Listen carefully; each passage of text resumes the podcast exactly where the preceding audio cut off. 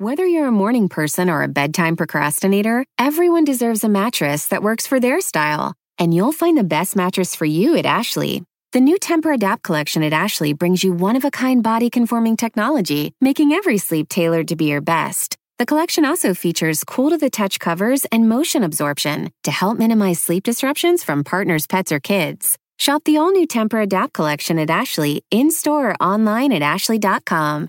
Ashley, for the love of home. I'm Alicia Menendez in for Alex tonight. And tonight we got major news in special counsel Jack Smith's criminal investigation into former President Donald Trump's alleged mishandling of hundreds of classified government documents after he left office.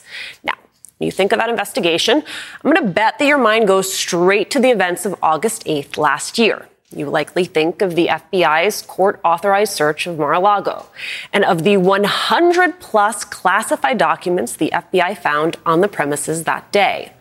But that is not tonight's news. No, tonight's news centers on a period of time about two months before that, June second, and why the events of that day may be key to Jack Smith's case. Tonight, The Washington Post described the events that took place that day as being of particular importance to investigators in the classified documents case. We'd previously known that on May eleventh of last year, Trump's attorneys received a grand jury subpoena seeking all documents bearing classification markings still in Trump's possession. Then we knew that almost a month later, June third, an attorney from the Department of Justice and three F B I agents met with Trump's lawyers at Mar-a-Lago to collect those documents from Trump's team. Now, we also already knew that at some point between those two dates, boxes of documents had been moved around Mar-a-Lago on the president's orders. And we knew that the special counsel had that on video. What we did not know until tonight was this. The Washington Post reports tonight that boxes of documents were moved into a storage area by Trump's body man, Walt Nauta, and another employee the day before the Justice Department came to get the documents. And that does not seem like a coincidence. Quote, on the evening of June second, the same day the two employees moved the boxes, a lawyer for Trump contacted the Justice Department and said officials there were welcome to visit Mar-a-Lago and pick up classified documents related to the subpoena. Tonight, the New York Times adds that the other employee was a maintenance worker and that he and Trump's body man moved the boxes of documents back into the storage room before Trump lawyer Evan Corcoran conducted his own search of the room that day. So, Trump ordered his employees to move boxes of documents back into a storage room before his own lawyer, Evan Corcoran, conducted a search. And then later that same day, Corcoran called the D O J, told them it was fine to swing on by. The following day, D O J officials came by to pick up documents, as well as a signed attestation written by Corcoran, signed by Trump lawyer Christina Bobb, confirming that, to the best of her knowledge, a diligent search had been conducted, that they had turned over everything they found. Of course, we now know that was not the case. The F B I later found more than one hundred more classified documents on the premises, even more at a storage site months after that. And one of the key questions of this investigation is, was that obstruction of justice? Was all the weird back and forth moving of boxes evidence of Trump trying not to give these documents back? Was him ordering these boxes moved before he had his lawyer search the room and trying to trick his own lawyers? Other than the scale, the sheer amount of classified documents Trump had, the thing that makes Trump's documents investigation such a stark contrast from President Biden's or even Vice President Pence's investigations is the appearance of obstruction. All signs indicate that Biden and Pence immediately and fully cooperated with authorities after being informed they had classified documents in their possession. The same simply cannot be said for Trump. The investigation into Trump here is a criminal investigation. So the bar for proving obstruction, it is high. And we're going to get some expert legal help unpacking all of this in just a second. The events of June second, they weren't the only thing we learned about tonight. No, we also learned that Jack Smith's office has gathered evidence that even before Trump received the subpoena in May, he had what some officials have dubbed a dress rehearsal for moving government documents that he did not want to relinquish. And we learned that Smith's office had been told by more than one witness that Trump at times kept classified documents out in the open, his Florida office where others could see them, and that he sometimes showed them to people, including aides and visitors. If you put all that reporting together, certainly looks like Jack Smith is forming a case here. Now, N B C News has not independently confirmed any of this reporting. Former President Trump, of course, denies he did anything wrong. But this certainly does not look good for the former president. And it does seem like time is not on his side either. Tonight, Bloomberg reports that this investigation is coming to a close and that Jack Smith is poised to announce possible criminal charges in the days or weeks after Memorial Day. Joining us now, Lisa Rubin, M S N B C legal analyst, and Melissa Murray. She's a professor of law at N Y U and an M S N B C legal analyst. Ladies, what a treat to have you both here tonight. I, we will get to the Bloomberg reporting on the possible timeline of an indictment in a minute. That would be our lead on any other night. But we have this reporting from The Washington Post and The New York Times. A day before D O J prosecutors show up at Mar-a-Lago, Trump having aides move boxes into a storage unit. What strikes you? What strikes me is that Evan Corcoran was used by the former president mm. and perhaps others in his orbit, right? We know from prior reporting that the boxes were actually moved out of that same storage area after the subpoena was served on May eleventh. It now appears that someone, possibly former President Trump, took documents out of them, moved the boxes back in on June second. Then that's when Evan Corcoran went in, conducted his search, and that evening called the Department of Justice and said, you guys should come by tomorrow and pick these up. That's because when the Department of Justice sent the subpoena, they said, in lieu of showing up to the grand jury, you can let us know where you found the documents, and we will come and get them from you, along with that signed certification that we now know was prepared and signed on June third. Talk to me about him potentially duping his own lawyer. Again, making attorneys mm-hmm. get attorneys. Like, obviously, Evan Corcoran is a legal professional. He has taken an oath. Um, he has professional obligations. He cannot lie for the former president. And so the moving, the reshuffling of these documents, again, that seems like an attempt. Again, we don't know if it's the case, but it seems very much like an attempt to allow Evan Corcoran to say, in all honesty, that he knows that there's nothing here, even though we know that now Donald Trump may have directed someone else to move those documents out of the place where Evan Corcoran was then going to do his search and then say to the department that everything was clear. So, again, the math isn't mathing here. You don't move those kinds of documents um, around with such alacrity and so frequently unless it looks like you're trying to do something funny. And that's the T L D R here. It just looks really suspicious. Talk to me then about this idea of a dress rehearsal. You know, the idea of a dress rehearsal comes from an opinion that we haven't seen yet. It's a sealed opinion about the crime fraud exception. That's the legal doctrine that allows a court to pierce an attorney-client privilege.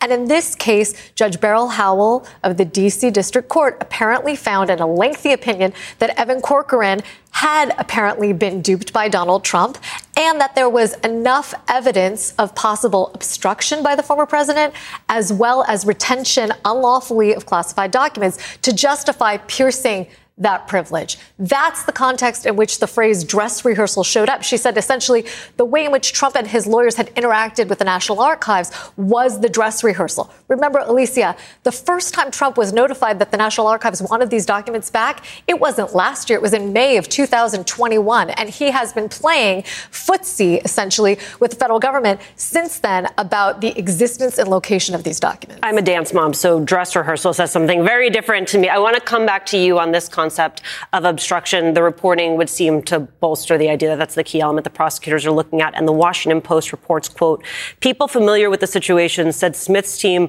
believes it has uncovered a handful of distinct episodes of obstructionist conduct. That stuck out to me. Episodes. I mean, again, more than one. And I'll just say, like, if you are a Dance Moms fan, Abby Lee Miller did have a federal case brought against her for similar kinds of machinations, right? Again, it's never the crime itself. It's always the cover-up or moving things around or trying to obstruct the process that's undergoing here. And again, we've seen this play out in popular culture in lots of different ways. Think back to that movie, The Firm, when Tom Cruise is that lawyer who's caught up in, like, a terrible law firm that has ties with the mafia. And he says to the F B I agent, like, yes, I have mail fraud here. It's not sexy, but it has teeth. It's the same with obstruction. Is it sexy? Is it the same as proving that Donald Trump sold these documents or disseminated them to people who have interests against the United States? Certainly, it's not that sexy. But obstruction is still a federal crime, and it sticks. Well, and it is part and parcel of having a complete disregard right. for democracy. I'm struck by this idea of the retention of documents, the obstruction piece of this, but then also this idea that he potentially had the documents out, was sharing them with other people. How does that factor in legally? It's a separate violation. So the Espionage Act under eighteen U S C seven ninety-three, for those following along at home, E of that statute basically prohibits sharing documents that you have in an unauthorized and unlawful way and then handing them or disclosing their contents to someone else. We have known for some time that Donald Trump unlawfully retained them. That's another violation of the Espionage Act. But here, when we're talking about sharing its contents, that's something different in kind and degree. If you're sharing them with aides, visitors, possible political donors, or even the foreign countries that we understand of interest to Jack Smith and his team of prosecutors with respect to Donald Trump's business dealings. So the, one of the questions that we've been asking here is, who is it that's talking? And it would seem from this reporting that in addition to the body man who was moving the documents, you also had a maintenance worker who was cooperating with prosecutors. What is it that that maintenance worker could offer prosecutors? Well, from what we understand from the reporting, the maintenance worker is one of the people on the videotape seen moving it. So he, if it is a he, is obviously someone who's already in some kind of legal jeopardy because he's actually there. There's evidence of him doing this. So he has a lot of incentive, if it is a he, um, to show the prosecutors that he has no intent to move documents. He doesn't know that these are classified documents. And so there's a lot of incentive, I think, for that person to work with the prosecutors to provide as much information. And being on the inside, the kind of person who sees things, who works in the interstices, but isn't necessarily a hotshot, a big jo- a big guy at Mar-a-Lago, means that they probably observe things that might go unnoticed by other people mm. and are really in a position to provide the kind of inside baseball knowledge that you probably couldn't get anywhere else. The other big news tonight, what folks at home don't see is that we were on our editorial call and all of a sudden Lisa went missing, and it was because there was breaking news from Bloomberg, and so she had to run downstairs to be on television and analyze this. I mean, the fact that we now have potentially some sense of a timeline is a big development here. It is a big development, and it dovetails with The Washington Post reporting in a crucial way tonight. The Washington Post, in addition to providing these details about June second and third, points out another key date. That's May fifth. That's the last time the grand jury in Jack Smith's investigation met. It's the day after Matthew Calamari Senior and Junior, key employees at the Trump Organization involved in the collection and maintenance of those surveillance tapes on which Walt Nauta and the maintenance worker are seen moving the boxes, testified before that grand jury. Grand jury hasn't met since May fifth. That's just one more indication that the Bloomberg reporting is likely true, that this investigation is wrapping up and that potential charges could be in the works for Donald Trump and others. And Trump's lawyers requesting a meeting with A G Garland. I mean, that's also a sign that there is likely an indictment in the offing. Typically, when you have something coming down the pike, the defendant, the prospective defendant, has an opportunity to speak with the prosecutors in advance to perhaps persuade them that there's nothing to see here. And it seems like this was Donald Trump's Hail Mary attempt to get Merrick Garland to get off this case. Are you surprised by this timeline? No, no, not really. I mean, this is, as Melissa said earlier, there are sexier cases than this, but this is straightforward. And the panoply of evidence and types of evidence that have been collected here that lead to a potential obstruction charge is really substantial. And we've been seeing drips and drabs of reporting indicating that this is coming for some time. So, no, I'm not surprised by the timing. I think what people are surprised by is that this will likely happen before any other indictment, including from Fulton County District Attorney Fani Willis in Georgia. The no in sync really gave me such life. Thank you both so much for being here. Lisa Rubin, Melissa Murray, what a treat. We have a lot more to get to tonight, including with the stroke of a pen. An entire swath of America has now lost an important right. We're going to explain. Plus, the twenty twenty-four Republican primary is underway, quickly turning into a race to the bottom. Jen Psaki joins us to break it all down.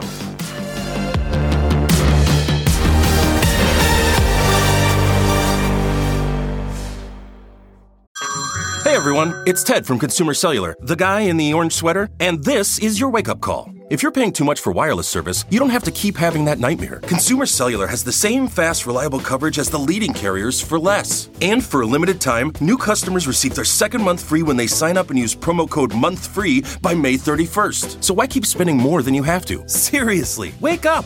and call one eight eight eight freedom or visit consumer cellular dot com. Taxes, fees, and other third-party charges will apply. See website for additional details.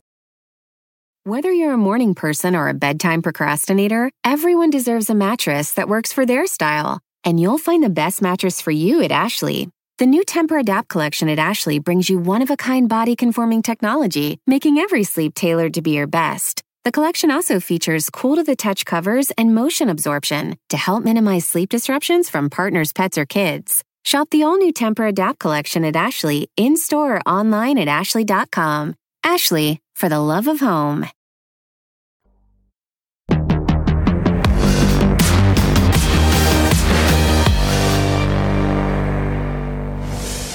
It is now day two of the Ron DeSantis presidential campaign. After a disastrous, glitch-plagued rollout yesterday, DeSantis spent today trying to turn the page by focusing on his rivalry with former President Donald Trump. In an interview with a New Hampshire radio station this morning, DeSantis attacked Trump for, of all things, being too soft on immigration. He's moving to the left, um, attacking me, for example, for opposing an immigration amnesty that he supported when he was president uh, for illegal aliens. And I did oppose it because I don't support amnesty. Okay, so what Governor DeSantis is calling amnesty is a twenty eighteen proposal by Trump offering a pathway to citizenship for undocumented immigrants brought to this country as children, often referred to as DACA recipients or dreamers. But the price for that sliver of sanity would have been a host of draconian cuts to legal immigration and harsh new border enforcement policies. Ultimately, that Trump proposal went nowhere. But now DeSantis is rewriting history to position himself to the right of a man who destroyed families by separating migrant children from their parents. When it comes to dreamers, DeSantis doesn't exactly have the track record to back up his tough talk. Just this month, DeSantis lost a fight in his home state to deny dreamers in-state tuition to Florida colleges. Still, DeSantis has made a point of emphasizing his plans for a new immigration crackdown in every interview he's given since announcing his candidacy. And despite his new willingness to attack Donald Trump, DeSantis still finds himself defending the former president amid Trump's ongoing legal challenges. Today, the governor told another conservative radio host that he would be open to pardoning Trump and the January sixth Capitol rioters if elected. Do you think the January sixth defendants deserve to have their cases examined by a Republican president? And if Trump, let's say, gets charged with federal offenses and you are the president of the United States, would you look at potentially pardoning Trump himself based on the evidence that might emerge of those charges? The D O J and F B I have been weaponized. On day one, um, I will have uh, folks that will get together and look at all these cases who people are victims of weaponization or political targeting, and we will be aggressive at issuing pardons. DeSantis' strategy as declared candidate is to ignore or excuse Trump's biggest vulnerabilities and differentiate himself by offering a crueler, darker form of Trumpism, if that could even exist. What will that mean for the country as the Republican primary contest officially kicks off? Joining us now, Jen Psaki, former White House press secretary and host of Inside with Jen Psaki on M S N B C. You know, Jen, DeSantis thinks he can position himself to the right of Trump on things like immigration, abortion. He's aligning with Trump on one six, mm-hmm. which would seem to me like the most obvious place to begin to draw a distinction. And here he was just tonight in an interview on Newsmax.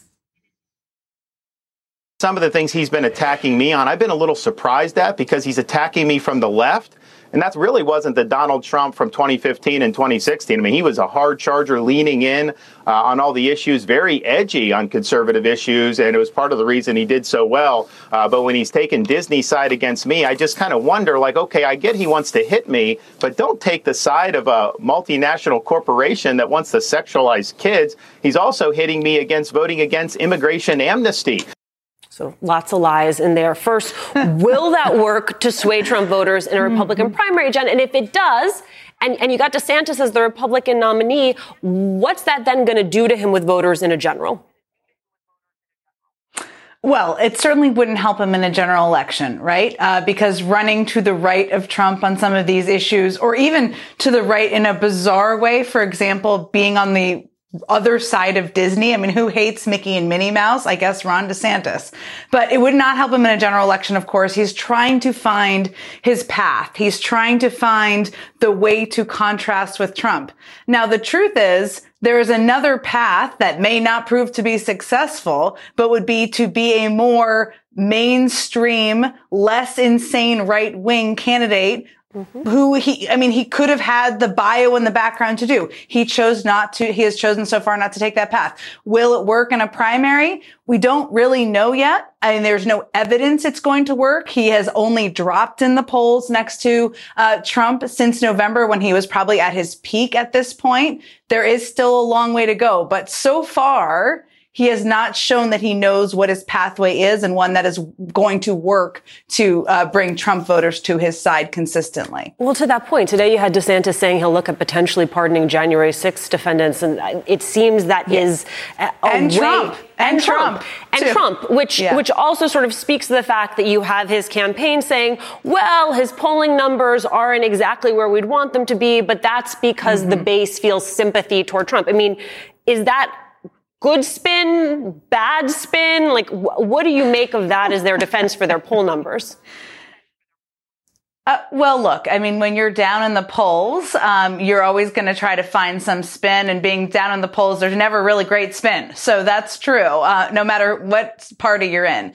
But I think the challenge for the DeSantis team is that so far, they hit their peak in November, after the November elections, uh, when, of course, Governor DeSantis won by a large margin in Florida. And he was seen as the candidate that many Republicans who didn't think they could quite stand Trump, really, they, they put all their fears aside and they projected onto him what they wanted him to be.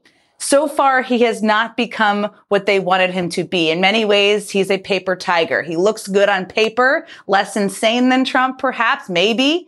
But so far, he hasn't delivered on that. So the challenge for them is, is this a guy who can stir a room in Iowa, who can get people going in New Hampshire and South Carolina? It's not just about his bizarre and horrendous announcement last night. That was sad. It had a, it was a big night on Twitter, of course, laughing about it. It's about what happens now. He raised a lot of money. Can he light the fire under activists in the Republican Party? And we have seen no evidence to date that they have the political skill set to know how to do that. But there is a long way to go.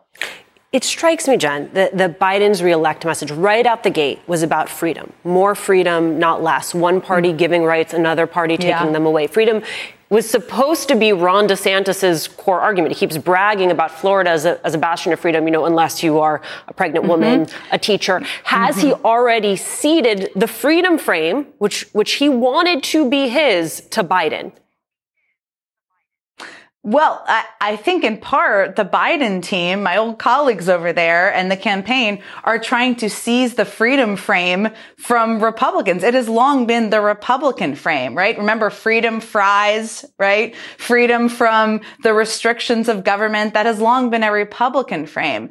So, but where, why I think this could work and why it may be working already is that nobody likes their rights being taken away. Uh, their rights and access to healthcare, abortion rights, uh, their rights to have clean drinking water, uh, to, for their kids to go to school safely. And that is kind of the feeling with some of these Republican policies, and certainly a lot of what we've seen from the DeSantis agenda. I mean, make America Florida means sick, a, a ban of, uh, of, on abortion after six weeks. It means, uh, concealed carry is allowed. It means you can't have books. It means, uh, diversity uh, is not something he's, that will be, you know, championed in the country. That's what he's running on. And that is taking away rights from people in the country. And even if you're not a hardcore progressive or a hardcore Democrat, that may not sound great to people. Yeah, let's talk about making America Florida again. DeSantis has, has tried to campaign boasting about making Florida a conservative bastion, but now he has to campaign in, you know, other G O P-led states. N B C News reporting DeSantis has yeah. encountered spirited pushback from competitive fellow governors and G O P officials who believe that their states have done just as much, if not more, to advance a conservative agenda. I mean, the, the example that sticks out to me is Kristi Noem kind of bullying him on this idea that the initial twelve-week abortion ban in Florida did not go far enough. Then, of course, you saw them rolling out their nine-week abortion ban. Mm-hmm. If the if the bulk of the next year is Ron DeSantis and Donald Trump and a host of other Republicans trying to out-Trump each other, for lack of a better term, how does that change yeah. the contours going into a general election if that is most of what voters have been exposed to? Well, that's only a benefit to my old colleagues in the White House who are trying to get former current President Joe Biden reelected, because a lot of these positions are extreme, extreme in the country, not just in a Democratic electorate, but among independents and even many Republicans. People across the country, fifty-eight percent of the country thinks abortion, people should have access and a choice to have an abortion if they want to. That's not just Democrats. That includes Republicans. That's in the national poll, N B C, the recent N B C News poll, right? Uh, the vast majority of people in this country, overwhelming majority, think there should be universal background checks and more should be done to address gun violence. People think you should have access to health care. These, these positions, people are not supportive across the country universally of election denying. We've seen that out play out in twenty twenty-two, but we've also seen that play out even in recent months. I mean, the Kentucky Secretary of State just last week but defeated and won running against election deniers. So these right wing, the, the farther right wing and extreme it goes, the better that is for Joe Biden. Um, and that's, I think, how you see it if you're sitting in the White House right now. Jen Psaki, former White House press secretary and host of Inside with Jen Psaki on M S N B C. Jen, thanks so much for joining us. Still more to thanks. come tonight, including the leader of the Oath Keepers gets the harshest punishment to date for his role in the January sixth attack on the Capitol. What it was, how he reacted, it's all coming up. Plus, the key to South Carolina Republicans passing an extreme abortion ban turns out to be doing an end run around women. We'll explain next.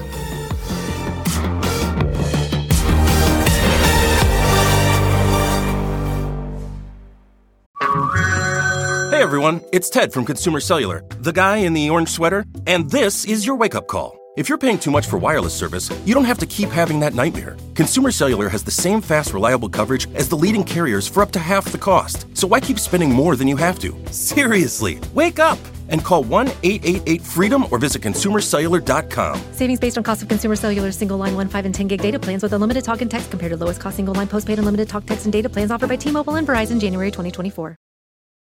Whether you're a morning person or a bedtime procrastinator, everyone deserves a mattress that works for their style. And you'll find the best mattress for you at Ashley. The new Tempur-Adapt collection at Ashley brings you one-of-a-kind body-conforming technology, making every sleep tailored to be your best. The collection also features cool-to-the-touch covers and motion absorption to help minimize sleep disruptions from partners, pets, or kids. Shop the all-new Tempur-Adapt collection at Ashley in-store or online at ashley dot com. Ashley, for the love of home.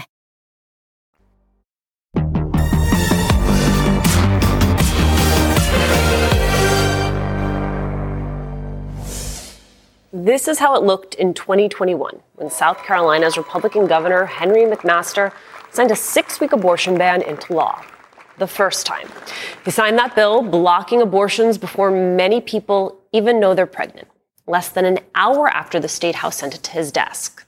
Hundreds of people packed the State House in the middle of the pandemic to watch. The ink was barely dry before Planned Parenthood got a federal judge to block the law temporarily. And just this past January, the state Supreme Court agreed. The only woman on the South Carolina Supreme Court cast the deciding vote and wrote the opinion striking down that six-week abortion ban as unconstitutional.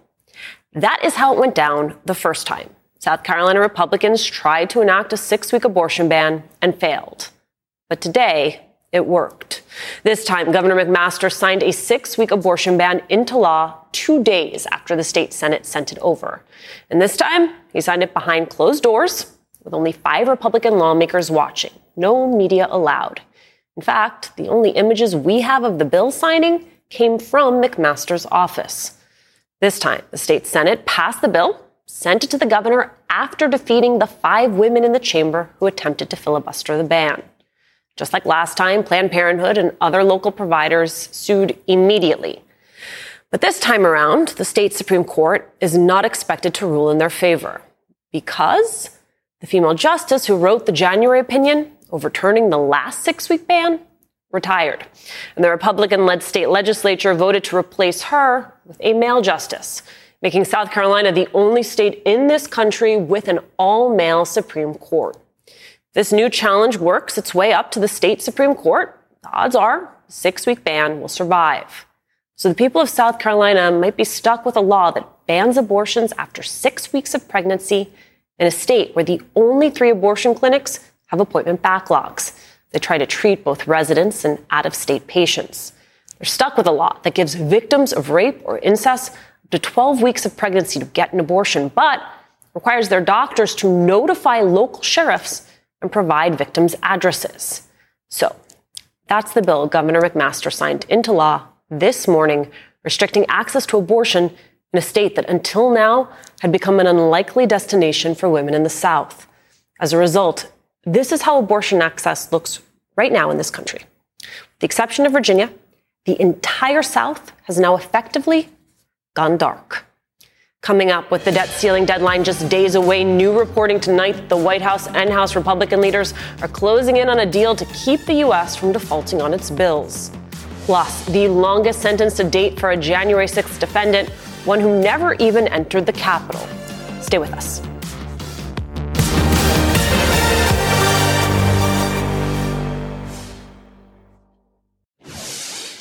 It has been nearly two and a half years since members of the Oath Keepers charged into the U S Capitol building in a military-style stack formation. And today, a federal judge gave the leader of that far-right militia group the longest sentence in a January sixth case, criminal case so far. Stuart Rhodes will spend eighteen years in prison for his role in mobilizing the Oath Keepers in a far-reaching plot to attack the Capitol, keep the loser of the twenty twenty presidential election, Donald Trump, in power. Last fall, Rhodes was convicted on the rare charge of seditious conspiracy, among other crimes, with fellow Oath Keeper member Kelly Meggs. Meggs was the one leading that stack on the Capitol steps on January sixth. He received a twelve-year sentence in a separate hearing today. At Rhodes' sentencing, the former Army paratrooper and disbarred lawyer showed no remorse for his actions, calling himself a political prisoner and asserting that, quote, "Like Trump, my only crime is opposing those who are destroying our country." But the D C district judge who presided over his trial rejected those claims, saying, quote, "You are not a political prisoner, Mister Rhodes. That is not why you are here. It is not because of your beliefs. The reality is, as you sit here today, and as we heard you speak, the moment you are released, you will be prepared to take up arms against our government." He added, "I never have said this to anyone I have sentenced. You pose an ongoing threat and peril to our democracy and the fabric of this country. I dare say we all now hold our collective breaths when an election is approaching. Will we have another January sixth again? That remains to be seen." Joining us now, Danelle Harvin, former D C Chief of Homeland Security and Intelligence. Danelle, thank you so much for being here. How significant is Stuart Rhodes' eighteen-year sentence? Will that be a meaningful deterrent?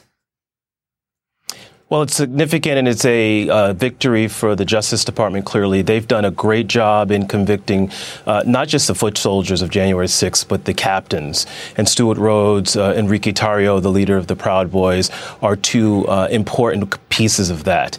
Um, in terms of uh, deterring future extremism, um, I don't think we're seeing that, specifically mm-hmm. on the online space or in social media. In fact, the reason why Stuart Rhodes is able to say in court that he is a political prisoner is because he's parroting uh, many on the right in terms of uh, elected officials, even on the Hill, uh, saying that, you know, him and other January sixth defendants are uh, political prisoners as opposed to uh, convicted felons, which, which they are. And we've spoken with other intelligence experts who talk about the fact that really these groups have gone underground, have actually become harder to track. It strikes me that in previous cases, previous January sixth cases, Judge Mehta had denied prosecutors' requests to apply a terrorism enhancement, but he allowed it in Rhodes' charges. How significant is that? Well, the prosecution asked for the inter- terrorism enhancement, which would have gotten Stuart Rhodes uh, up to twenty-five years. Um, I think that's important because uh, as you read the January sixth report and you and you see the, the select committee, this was an act of domestic terrorism, full stop. This fits the exact definition of domestic terrorism. And so if we're not going to charge people who tried to overthrow our government uh, using violence with domestic terrorism, I don't know what we're going to use that statute for. Uh, it's unfortunate that he wasn't convicted, uh, that that add-on wasn't applied to him. Um, but the fact that they brought it up and prosecution wanted to use that, I think is a sign for those who may want to c- commit political violence in the future. To your point about the way in which some of this is being repeated, Kentucky Representative Thomas Massie tweeted, Stuart Rhodes never entered the Capitol and didn't commit acts of violence or destruction. Yet he's going to be sentenced Thursday for seditious conspiracy, obstructing an official proceeding, and tampering with docs. And then in parentheses, deleting stuff on his phone. Weaponization of speech, question mark. Kelly Meggs received a lighter sentence than Rhodes, even though he actually entered the Capitol on January sixth. Rhodes did not. I mean, talk us through the sentencing decisions as you see it. Well, I'm, I'm not an attorney, but um, I'm an avid uh, student of all of this, obviously, over the last two and a half years. It doesn't matter whether he entered the Capitol, right? Uh, Enrico Tarrio, who was just convicted uh, last week, didn't enter the Capitol. The fact of the matter is these individuals were masterminds of the plot to overthrow uh, the election process. And so you don't have to physically be there to be pulling the strings on those myriad of individuals, tens of thousands of individuals that were following uh, the cause.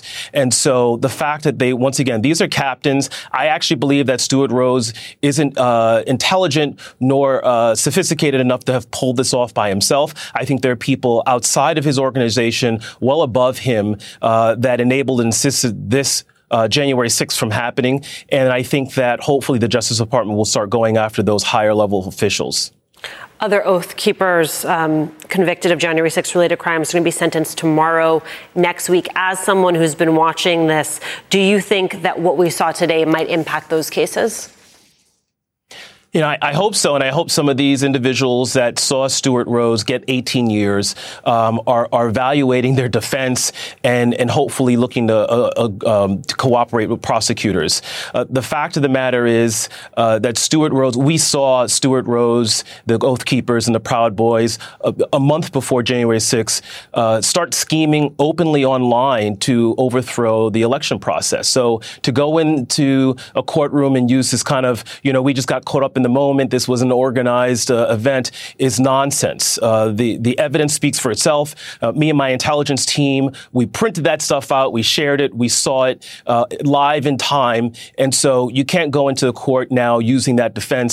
Stuart Rhodes didn't do it, didn't work for him. Uh, he, he tried to do it, didn't work for him, and it shouldn't work subsequently for other defendants. Danelle Harvin, thank you so much for taking the time to join us tonight. We have one more story for you tonight. The clock is ticking on negotiations to raise the debt ceiling, with the U S set to run out of cash. But there are reportedly signs of movement tonight. More on that just ahead.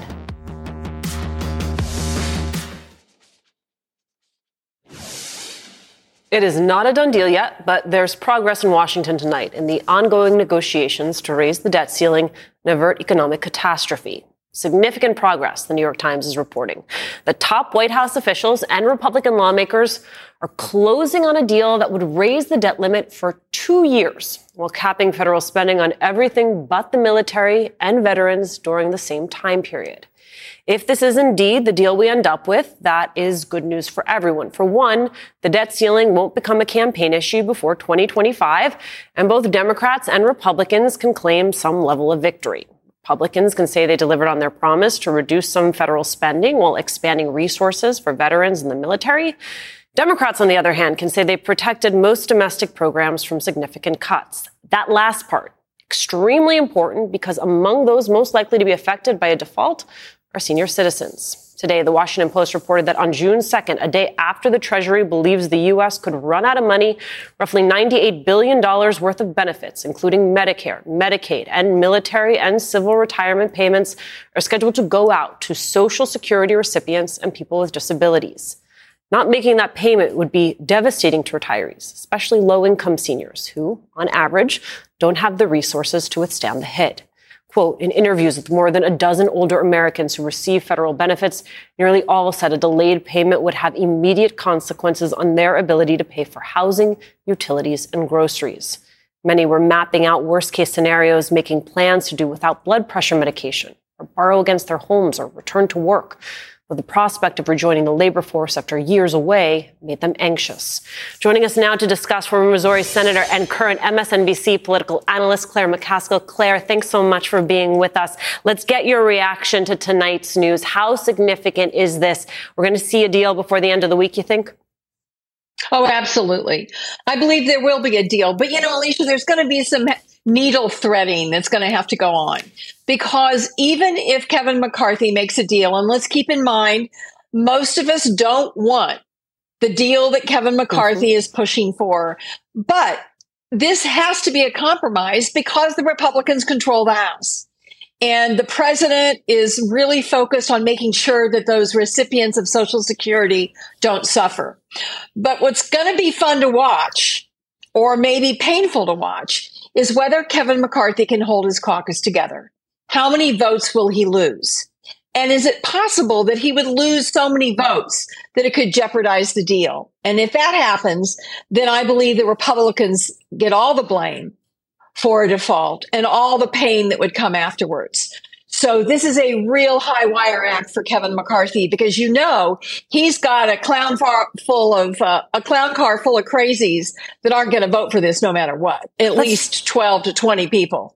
Let, let's talk about some of the threading of the needle that, that you just spoke about. One of the things the Times is reporting tonight is that the deal they're working on would, quote, also roll back ten billion dollars of the eighty billion dollars Congress approved last year for an I R S crackdown on high earners and corporations that evade taxes. Funding that nonpartisan scorekeepers said would reduce the budget deficit by helping the government collect more of the tax revenue it is owed. That, that is a lot of congressional speak there. If you could both decipher it for us and give us your reaction to it. They're trying to give McCarthy a fig leaf. They're trying to give him something that will please enough of the Republicans to get this across the finish line. At the same time, they've got to be really careful and protect the priorities of the Democrats. So what this would do is basically they're acknowledging that it's very hard to roll out all of that eighty billion dollars as quickly as the I R S might like to.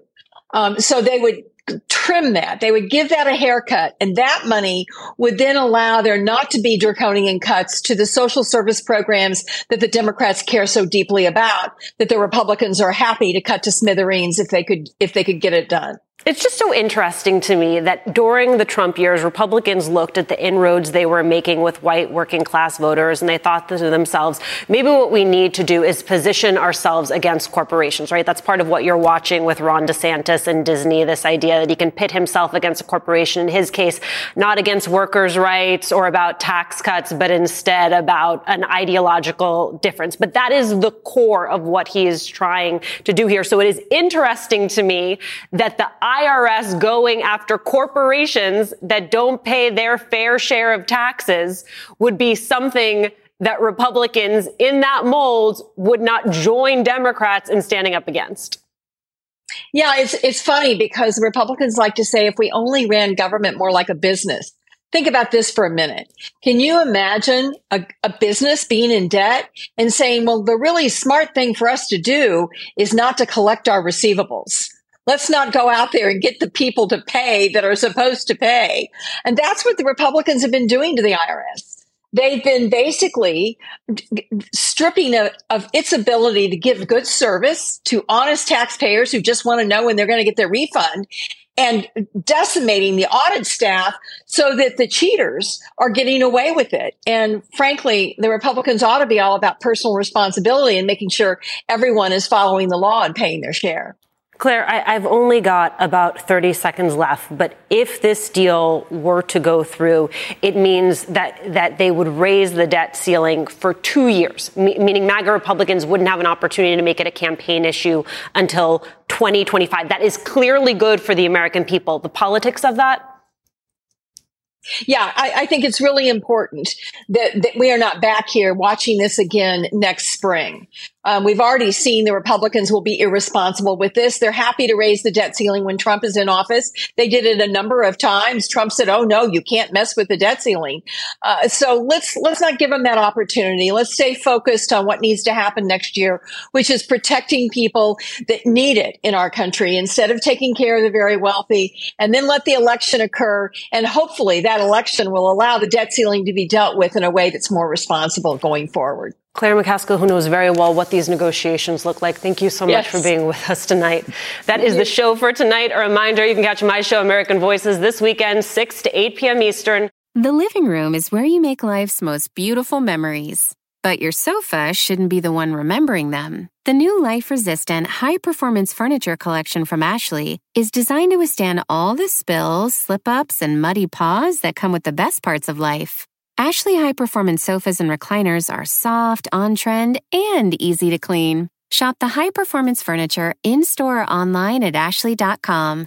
Ashley, for the love of home.